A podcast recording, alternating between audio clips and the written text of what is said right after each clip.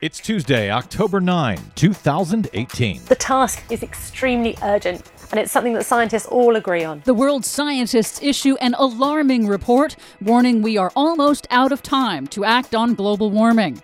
And speaking of which, This storm will be life threatening and extremely dangerous. Florida, Alabama, Georgia, and the Carolinas brace for Hurricane Michael. All of those bracing stories and more straight ahead from BradBlog.com. I'm Brad Friedman. And I'm Desi Doyen. Stand by for six minutes of independent green news, politics, analysis, and snarky comment. To limit warming to 1.5 degrees C, we would need to start taking carbon dioxide out of the atmosphere during the 21st century. Oh, I'm holding my breath that that will happen.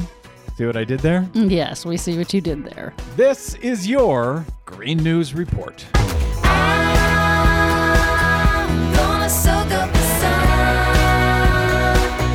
Okay, Desi Doyen, not easy to be snarky about this report from the UN.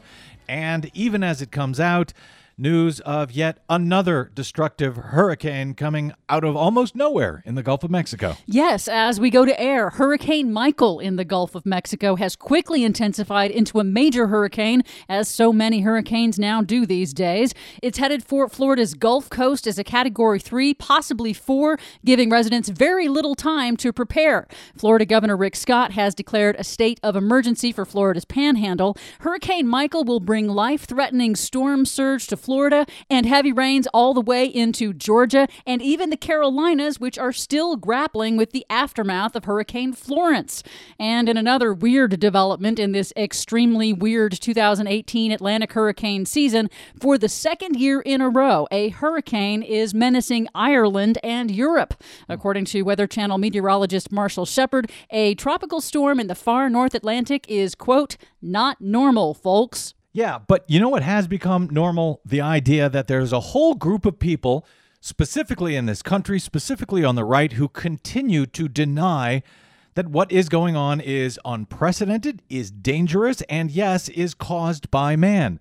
This continues to be disturbing, even though it continues to be these right wing southern states that seem to be bearing the brunt of the damage here. And speaking of bearing the brunt, our big story today the world has 12 years to get man made climate change under control. That's according to an international team of scientists on the United Nations Intergovernmental Panel on Climate Change, or the IPCC. The IPCC's chilling new climate science report, released on Monday, finds that the severe impacts of climate change that were once expected several decades into the future will begin to hit within 20 years, by 2040, just 22 years from now, and at a much lower temperature increase of just 1.5 degrees Celsius above pre industrial times.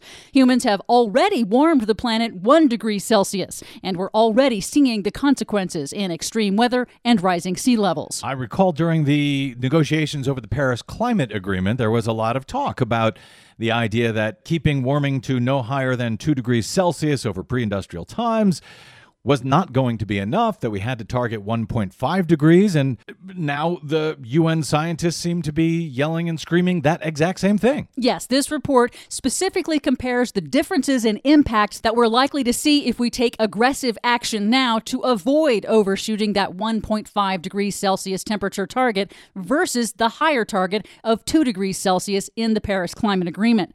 They say the longer we wait, the more limited our options will be. On current trends, we are likely to sail past that 1.5 degrees Celsius mark by 2030. That's within the next 12 years. Donald Trump could still be president. At a press conference on Monday, IPCC scientist Hoesung Lee was blunt. Limiting warming to 1.5 degrees is not impossible, but will require unprecedented transitions in all aspects of society.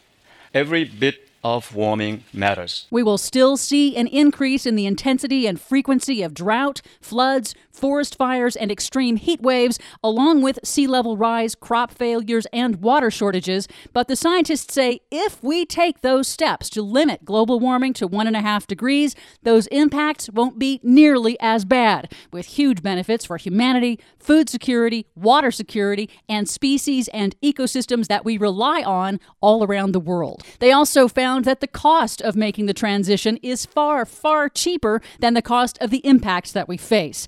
It's a monumental task, they say, but major efforts are already underway in most countries to reduce carbon emissions and transition away from fossil fuels, according to IPCC scientist James Skea. But this progress needs to be picked up in other areas such as transport or land management. Half of our energy by 2050 would have to come from renewable sources. We'd have to plant millions of trees to remove carbon from the air and do more. But the upshot is that we can do this, we have the tools, but we must move faster. The scientists say that requires the political will to take action in all countries. For much more on all of these stories and the ones we couldn't get to today, please check out our website at greennews.bradblog.com.